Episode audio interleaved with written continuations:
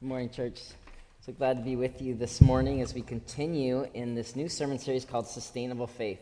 Uh, the gist of it being we are studying the spiritual disciplines, the practices that the church has followed for 2,000 years to get closer to the truth of Jesus Christ. And our hope is in discovering the ancient ways, they would become present and encouraging us in our faith journey. Last week we talked about two spiritual disciplines. Does anyone remember what they were? The Bible. yes. Yes. Awesome. And then follow up one. Anyone remember? Journey. Yep. Nailed it. We played the music. Yes. About being on a journey of our faith. Today we're going to talk about two spiritual disciplines praying for other people in contrast to praying for ourselves, which we'll cover next week. Uh, prayer being a way to meditate and build intimacy with the Lord. But not today. We're talking about praying for others, and we're talking about Sabbath rest.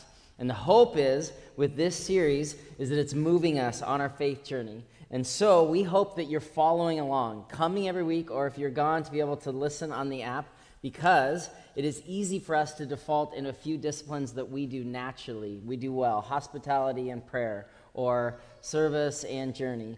But as we practice all of these disciplines, even the ones that don't come naturally, we become more of who Christ is creating us to be.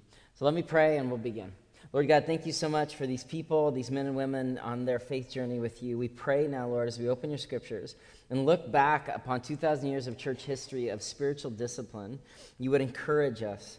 Lord, you would open us up, give us tips and tools and, and little prompts and urgings from your spirit of ways in which you want our, our, our prayer life to be more bold as we pray for others. And Lord, that you want us to be disciples that know how to take a good nap once in a while that our rest would be a declaration of our worship to you. In your name we pray. Amen. Sustainable Faith, week three Sabbath rest and prayer for others. Prayer for others is, used to be called, or kind of, you know, older terminology is intercessory prayer. We're just going to talk about as prayer for others. We talk about prayer and, and about how prayer changes us. One of the best books that I've read on prayer is this book, Circle Maker, by Mark Batterson. I read this book a couple years ago in a season as a leader of Bethany North where we really needed God to speak. We were worshiping at the Spartan Gym. It was a time of great fatigue. We were setting up the stage, the screen, the lights, the chairs. It was tiring. Some of you were there. We were, we were just praying, God, would you create a new solution for us on Sunday? And as, the, as we were praying uh, about that, uh, a solution and a product, it became clear to me that God is more concerned with the process of prayer than the product of what we're hoping for. If you're like me, it's easy to pray for the product, the thing we want God to settle, but Jesus is always calling us disciples as we pray for others to be fa- uh, formed by the process. And so Batterson talks about this as we kind of get a bigger and bigger prayer life, as we're praying for the needs of others, as we see our prayer as mission in the world. Uh, Batterson says this that bold prayers honor God, and God honors bold prayers. God isn't offended by your biggest dreams or boldest prayers, He is offended by anything less. If your prayers aren't impossible to you, they are insulting to God. Why? Because they don't require divine intervention. And so Batterson's point in the book is that our, as we're interceding and praying for what God wants to do in the world, that we join God's mission when we have big prayer lives. So for this church, we tried to say, hey, let's have a bigger prayer life. And we were praying about, you know, space, hoping that God would bring a new worshiping center for Sunday mornings. And we felt this deep conviction, the leaders of the church did, that God was saying to us that if we would take care of Monday through Saturday, God would take care of Sunday. So we're praying for God to move and act. And then, you know, Anna, who's our children's ministry director, she called and she said, This is kind of crazy, but the former Sugar Strip Club came up for rent. Maybe that should be our church, ha ha. But here's the thing when you're praying for the product and God wants to shape you in the process, we need to pray and listen. And so, as we were praying for what God wanted to say to us, we started really to listen. I thought, well, that's a crazy idea, but let's pray. We called Leif, a realtor. Leif, go on down there. He said, well, it's crazy because it's not big enough for a church, but I think God might want us to do something here. So let's let's start to pray about it. And as we did, as we prayed about that building and getting heart for it, the church kind of woke up to the mission. Oh yeah, we will be concerned with Monday through Saturday and let God take care of Sunday. This facility was being built. We thought no way we'd ever be able to be in Shorewood because we hadn't been able to be in the. We didn't know what we were doing, but we thought by praying more that God would answer our prayers, and He did. And so we, we underwent the Junction Project. Many of you were there. We, we sublet over to the coffee shop. They pay rent to the church. The church uses that money, ministry to our community. We buy pizza lunch that Young Life leaders serve couple times a month to Shorewood and Shorecrest students. We use that money to provide breakfast on Tuesday morning to methadone patients and homeless people on Aurora. All of it's, it's a beautiful partnership. Uh, starting next month, we'll be serving our breakfast, hopefully with Shoreline Police, at the methadone clinic churches and two other churches want to partner with. It's beautiful. All because we were willing to pray big and ask God to, to answer our prayers. And we realized that we were looking for a product, and God said, No, I want to shape you in the process. So fast forward a little bit. It's December. Couple years ago, we had opened in December. A couple months after that, I was asked to speak at a Shoreline Prayer uh, Network with all churches and you know, people coming together, and they wanted me to tell the story of the junction. So I got up there and I told the story of of Anna and Leif and of God and volunteers and you know what was a strip club into a coffee shop and, and local ministry. And at the end of uh, the prayer meeting, this woman came up to me. She was deeply shaken. And, and she said, I prayed for that building. I said, Oh, okay, that's neat. She said, No, no, no, our church, because God's doing neat things in lots of different churches in our community. We're proud to stand with lots of different churches in this community. But she said, My church, we had this Moms in Touch group. We walked around that building when it was the strip club. We've walked and we prayed for seven years. And I was like, Oh, well, that's really neat. I, you know, I kind of, you know, was like affirming her, and, and she was shaken. She was being convicted of the fact that she was looking for God to do a product, and God was in the middle of a process because she said, She looks at me she said, We didn't know what was taking God so long, and we gave up. And she told me a little bit more, and then literally she just kind of walked off, just kind of shaking her head. Because oftentimes when we intercede for God to do something, we're, we're, we do not see the whole picture. And we miss the whole unfolding what God wants to do in our community because we're stuck with how or why or when something might happen.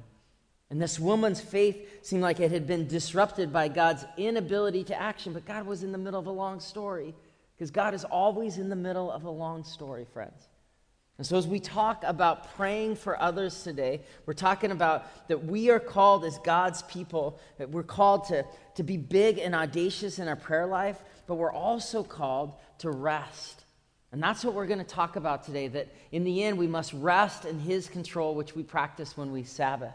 That we're called in an external fashion to be praying like crazy for our friends at school and for God to do, you know, work with race and justice. And I mean, we're called to these, be these prayer warriors. But at the end of the day, when we rest, we worship God. Because when we rest well, we say to God, I trust what you're doing in your timing. God, I don't want to be obsessed with the product. Lord, teach me in the process of, of how to trust in you more. So let's look at the first discipline, the first point of our outline, the exhale practice. All series long, we're going to pair two relatively different practices one on the inhale nature, you and Jesus, one on the exhale nature, you and community, because we're, we're forged to be people both of inhale and exhale, both of work and rest, both of you know, participation and the presence of the Lord. And so, the first exhale practice we're going to look at here today is this praying for others because we're called to pray for others when we're called to love others. If we love others, we'll pray for them. If we love other people, we will pray for them. And intercession or praying for other people is real service and mission. When you lift those people in prayer around you in your family, when you're praying for your kids, when you pray for your roommates, when you pray for kids in your school, when you pray for people in your, in your neighborhood, in your retirement community, it's mission. And for far too long, there's been this false dichotomy in the church, and, and dare I say, I've been victim of it in the early years of Bethany North, or, you know, this false dichotomy between prayer and action. And in this false dichotomy between prayer and action, you know, one group of people is out building homes for the homeless and transforming strip clubs, and like, we're just, you know, faith in action, faith in action. but the other folks are just praying. And so this false dichotomy arises are we going to pray or are we going to do something? And this morning, if that's an idol in your life, the Lord would love to topple that over because prayer is action. Prayer in the life of Jesus was action. Prayer was always girding him up for what he was doing next. Prayer is always in the, in the ministry of changing us and changing the world. That prayer is action. And we need to kill that idol that somehow prayer isn't, isn't real mission. All the times people share with me things that they're going through, and I say, the only thing I can do is the best thing I can do. and I will pray for you. Because prayer is mission. But then there's this tension, of course, of course, of does, does prayer work? Like, does it, does it actually work to pray? Of course, we have, you know, the episode where Moses changed God's mind on the mountain. There was that issue with Abraham outside the tent where the three visitors and, and, and, and Abraham interceded for the lives of, of those in Sodom and Gomorrah. There, there's episodes in the Bible where God is influenced by human prayer. But oftentimes, we've got the wrong expectation of God being some sort of ATM machine.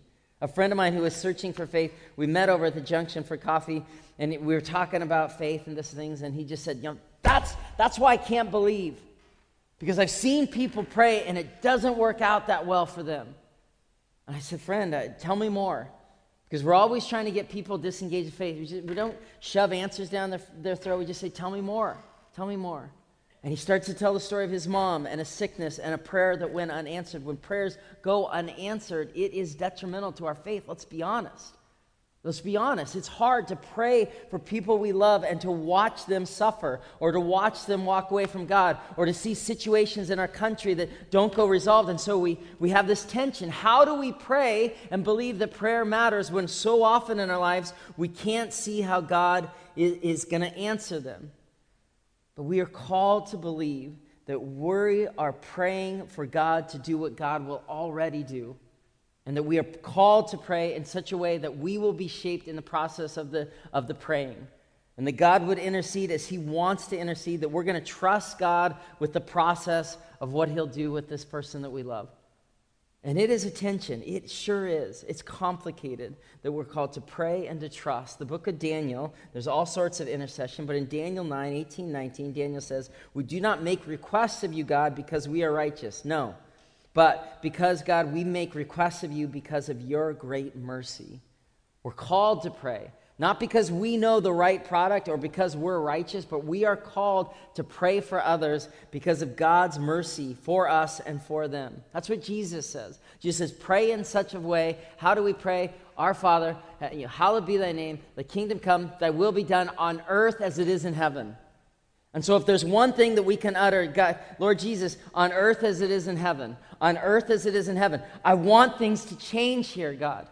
I want on earth as it is in heaven.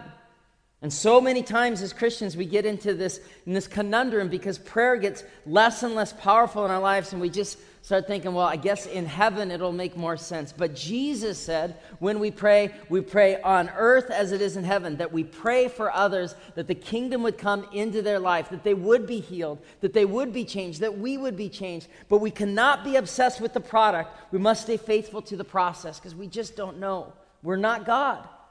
And, I, am with you. Some of you in the room, like, man, that's a tough tension, Scott. It's complicated. I'm with you. I've fought this battle myself, but I want to I wanna encourage us that, that, that prayer for Jesus and his ministry was the center point of his discipleship. Remember Mark 1?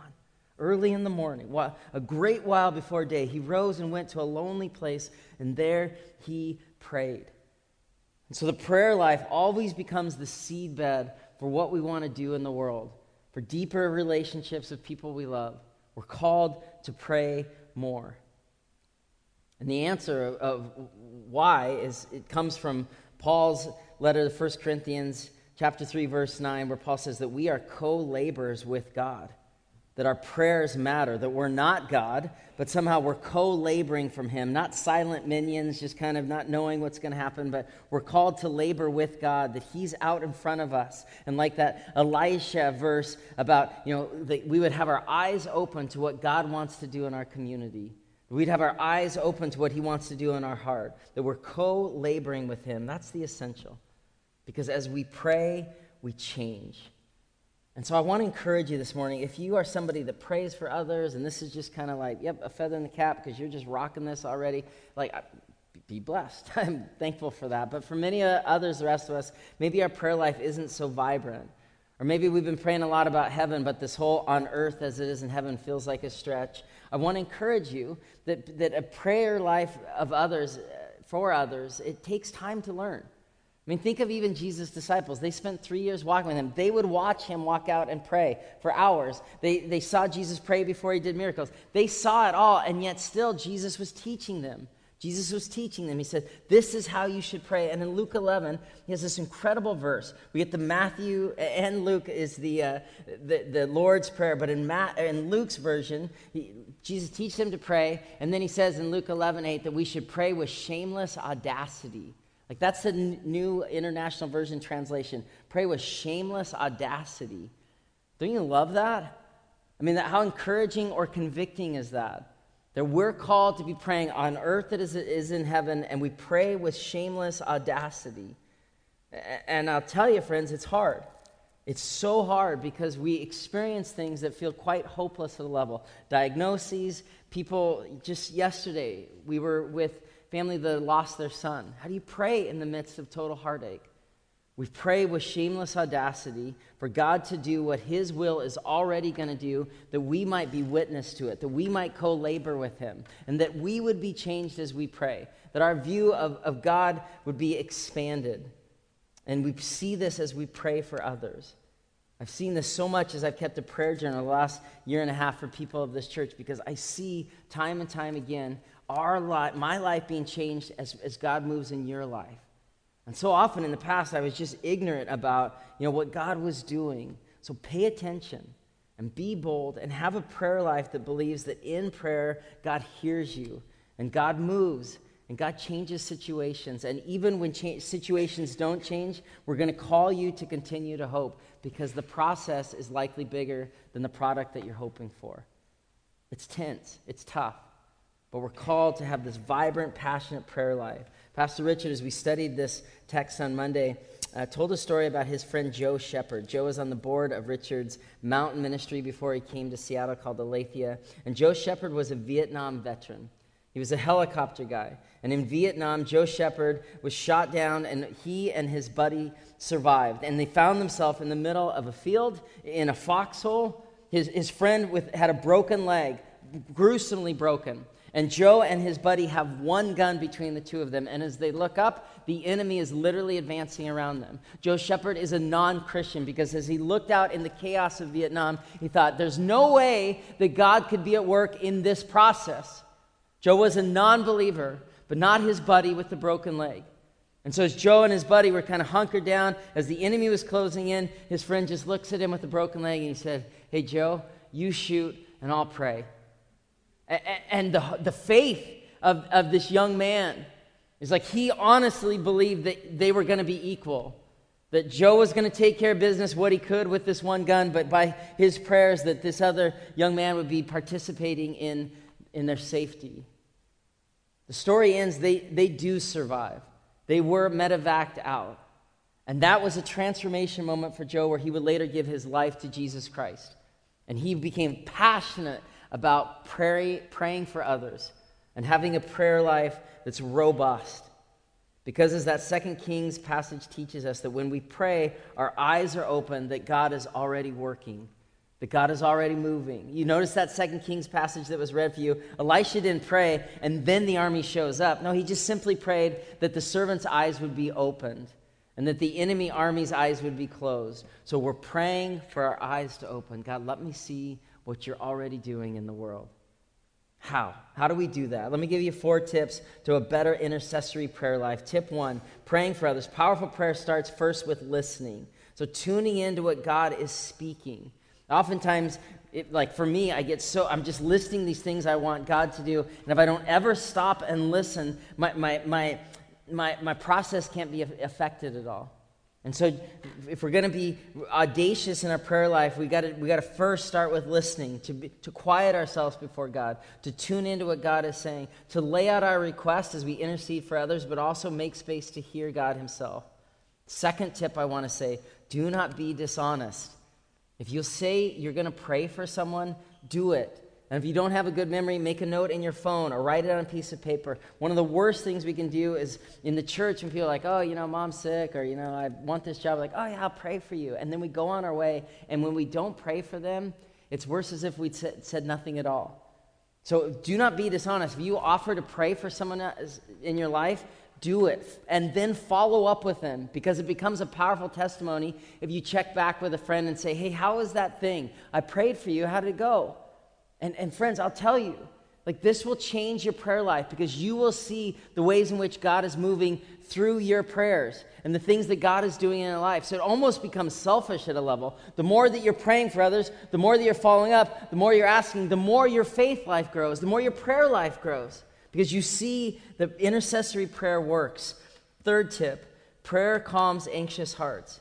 And oftentimes we want to pray or do spiritual practices once the anxiety dissipates, or once the storm I'm facing is going away, or once this current season of busyness, you know, dissipates. But in Philippians 4, it says that be anxious for nothing but pray. And so do not wait until you're not anxious. No. Whatever battle you're facing, whatever foxhole, pray. And may your faith grow as you do. And the last tip I want to lift up to you is I want, I want to encourage us as a church to write your prayers down if you want to see how God answers them. I want us to build habits of prayer journaling. And we don't get very prescriptive of habits, and at the end of the day, it's up to you to decide. But I will tell you that keeping a prayer journal has transformed my prayer life. And so I want to pray every day, and I want to write it down, and I want to remember what God is doing. And then I go back and I look, and I see movement. And I see other situations that haven't moved, and it's discouraging, but I keep praying. And then I see other things that resolve. Just this week, two situations that people in church are praying for, they felt like God really answered some specific things in their life. It was encouraging. And we need encouragement in our faith life. So write it down. We have these notebooks between the first and second seating area in this little causeway, and I want to give this to you as a gift. We have a little sharpie, can put your name. Take a notebook home with you. And when you leave this place today, stop and ask one person who you came with or somebody, you know, kind of around the muffin coffee, hey, how can I pray for you? And then write it down. Because as you write down the prayers of the people around you, your faith will grow. And you'll see God show up and you'll be blessed.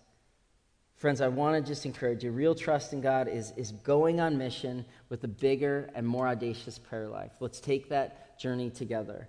Towards that end, we have a, a prayer night coming up. It's in your bulletin, I believe, November 15th, where we're going to gather and pray with the prayer ministry around the Lord's Prayer. We want to be growing in dependency, not on our strength, but on God's. It happens as we pray. The second piece of your outline I want to lift up to you today is this you know, that's a pretty external thing. You're, you're praying for others, you're writing it down, whatever. That's the external practice. Your inhale practice we're going to lift up today is Sabbath rest. And when we practice Sabbath, when we truly rest, we put God back on the throne of our lives. To begin with, to kind of talk about the inhale of Sabbath, I want we can just be honest for a moment. Because Sabbath and rest for many of us in, in the Seattle area is one of our least practiced spiritual disciplines. Probably fasting and Sabbath, if we're honest. And we're going to talk about why that is in a moment, but we just need to start with, with a moment of confession, all right? Let me confess to you as your leader, I fail often to practice Sabbath. And all week long, I've kind of had to sit in that because I'm not proud of the fact that it's hard for me to stop. Yesterday, we were in San Francisco doing a memorial of a former Young Life student. The day before that, Portland. The day before, you get the point. And so, so often, people in ministry can be the most guilty about it. We're running, doing, young families, you get this. You know, at every stage of life, we're all busy in this season. So we're going and doing, and Sabbath is just a spiritual, you know, kind of tip. We don't really have to practice it, do we? But as we practice Sabbath, as we practice rest, we shut down the noise, and we're allowed to put God back on the throne of our lives. In the book of Deuteronomy, when, when, when, the nation of Israel was given the commands of the law, Deuteronomy 6, verse 20 says this In the future, when your son asks you, What's the meaning of the, of the decrees and the laws? What's the meaning of the Sabbath that God has commanded you? Tell him, We were slaves of Pharaoh in Egypt, but the Lord brought us out of Egypt with a mighty hand. And so, friends, Sabbath keeping is our statement to the world I'm not a slave anymore. When we rest, we're saying, I'm not a slave to my phone anymore. I'm not a slave to my kids' schedule of sports anymore. I'm not a slave to, to my studying anymore or to my vocation or to whatever we can become slaves of. Rest allows us to trust God as the Lord of our life. This is what Jesus said in Luke 6 the Sabbath is for enjoyment, and, and we begin to practice the pursuit of God being the Lord of our lives when we rest. C.S. Lewis once famously said the goal of the Christian life is not simply to get us to heaven, but to get heaven into us.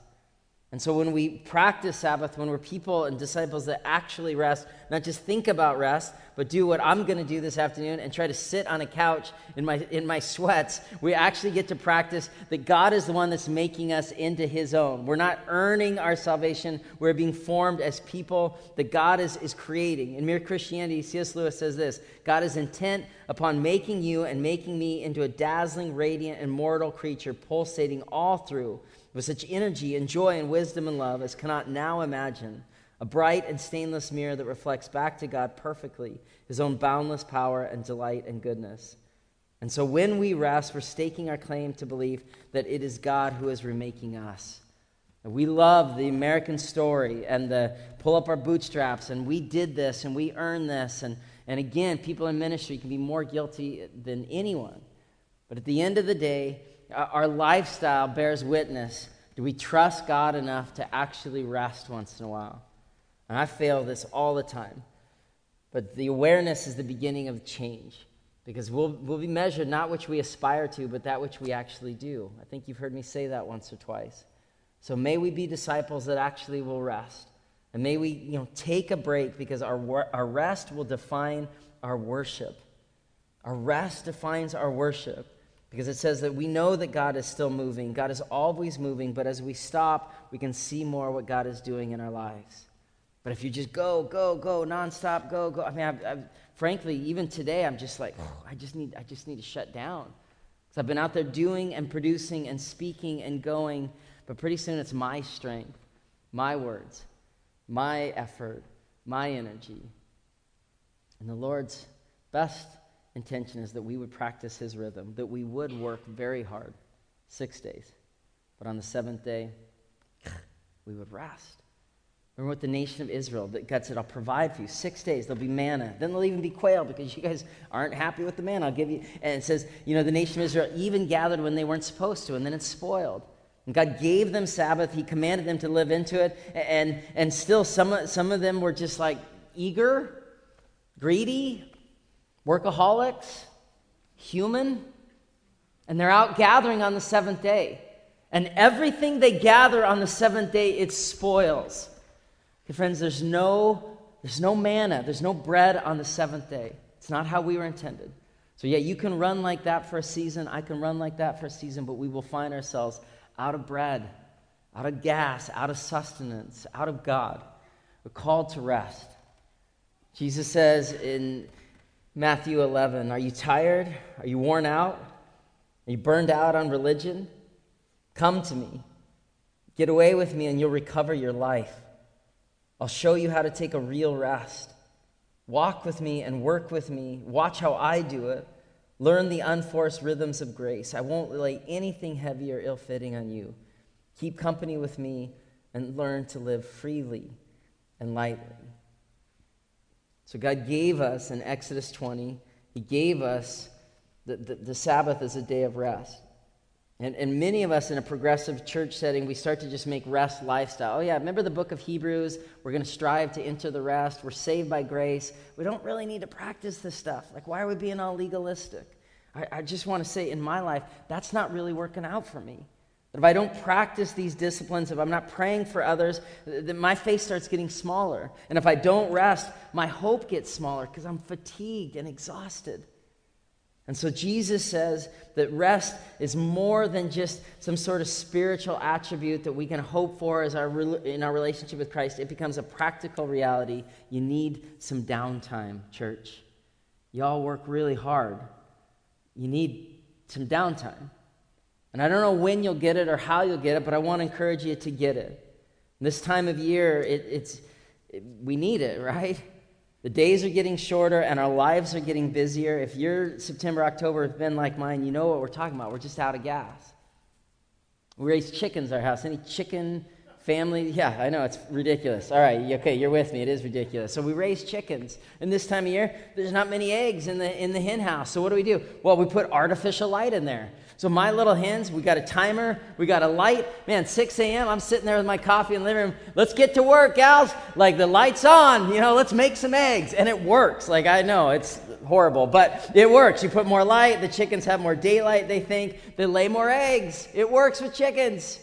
Friends, some of us, there's, there's, there's light in our hen house. And our phone is always going off and we're up early and we're up too late and it's like we're constantly being buzzed to some sort of productivity and we can be productive like that for a while. We really can we can be productive we can be connected but in time we just flat out get worn out. And so i want to encourage you this morning like you're productive but are you joyful? You're productive but are you faithful? Because jesus is saying i don't want you to just keep laying eggs nonstop. I want you to settle into some rhythm. And when the lack of rest is in your life, it reveals a lack of trust. So we will be transformed as we rest. We will. Let's be on this journey together because God is still shaping me deeply. So, what are four tips that we can do just to kind of make these practices start to kind of stick? First thing is this if we want to be people that are resting more, they're actually practicing Sabbath, start small. A half day of Sabbath is great. Even a two hour block will work to begin. Sometimes in organizations or in our life, we'll say that the good is the enemy of the great. And so, what that means is that there's too much good stuff in my life and I can't get to the great stuff, so I'm so busy doing the good stuff. But with Sabbath, sometimes the converse is true that the great becomes the enemy of the good. You've been conditioned to think that unless you get to Maui once a year, that you can't rest or unless you can't practice a full 24 hours of Sabbath, then nothing else is good enough. And it's not true. Take what you can get. Even, you know, for me, Wednesday, busy. I knew I was going to San Francisco, Portland, feeling so convicted by the words of, of Scripture to be a Sabbath practicer and had just been missing. I went and took a one hour block on the beach. So start small. The second thing I want to encourage you is this confess when you break the Sabbath command and then move on and get going to start again. So often for us, the enemy speaks words of shame and condemnation in our heads. We're like, oh, yeah, I'm horrible at this. Oh, yeah, I never rest or I never pray for others. And instead of that encouraging us to take action and start trying some of these disciplines, we just check out. So I want you to say, when you blow it, just confess it and move on. And third goes right with it ask for accountability around the practice. Ask for accountability around the desire to rest. Some of you like, accountable to what? I'm going to take a nap. Like, it's not a big deal. But some people like me, we need others in our life to help us because we don't ever want to stop. So ask for accountability. Will you help remind me that we're going to take a nap today? Or next weekend we're not going to do chores all day Saturday, that we're going to go for a walk or go down to the beach. It's okay to ask for accountability. And finally, I want to encourage you to leave the phone behind, remove distractions, because so often when this thing is buzzing, even like, oh, I want to take pictures or I need the music, but it's hard to really get away. Find a place where you can be with Jesus for an hour or a day and start to practice rest. I mentioned Wednesday of you know, needing to write a sermon and all this busyness and whatever. And I'm like, I just need to go practice what I preach and go down to the beach. Because for me, to go down to the beach, it feels like my place. John Steinbeck in Travels with Charley, he says, I wonder if all men have a place or want one and have none. We're called to have a place where we can just go and be safe and rest. And so I went down to the beach, and it was just, it was just like an hour and a half. And I took a picture to prove that I was there, and then I turned my phone off. I know I'm kind of a hypocrite and I'm walking on the beach, and I turn the phone off and the ear- earbuds down, and I just head north along the Edmonds Beach. And then slowly, I'm like, this isn't going to work. There's too much to do and whatever. And then I'm just like, and, I, and you can hear the waves, and then you can hear the, the birds, and there's nobody out there because it had been raining a lot. And, and then all of a sudden, I could start to see the stones on the beach, and I, I reach down to grab one because I need reminders that rest matters in my life. Friends, it, it was a busy day. There was tons to do, and there was carpool in a little while, but for that hour, I wasn't doing anything other than being with Jesus. And it was like, whew, it was oxygen for me. Church, we are on a journey together, okay? We got to practice the stuff that we, we say is valuable. For 2,000 years, God's people have practiced these disciplines to make them more like Jesus Christ. Will you pray for others? Write it down. Make a marker of what God is doing in our community. And then will you rest? Will you step away from the plow of your life and get out of the hen house with the light always shining just to say, Jesus, I don't want to do anything right now, but be with you? Let's pray. Lord God, thank you so much for this church and your people that we would be a practicing community. And Lord, as we practice these principles of praying for others and rest, we pray that you would inspire us to live out our values, that you would be the God of our lives. Lord, we confess that for many of us, we're very busy. Lord, would you break us of our need to always be gathering manna, even on the seventh day? Lord God, would you wake us up towards this conviction that prayer is meant to be audacious and big and expectant and make us people praying, prayer warriors, Lord. The, hundred of us in a room, we could change this community if we were praying big enough and bold enough. Because, Lord, you're already working here. Make us aware of what you're already doing. Or teach us to pray with boldness. Teach us to rest in radical trust and dependency. You are the God of the universe and not us. Thank you for allowing us to partner with you. We pray that we be shaped as we journey. In your name we pray. Amen. Will you stand with us as we close in song? Um, just a reminder that we have prayer ministers in the back at the end of each service. If you want somebody just to pray over you, they would love to pray with you at the end of the service. Let's close in song.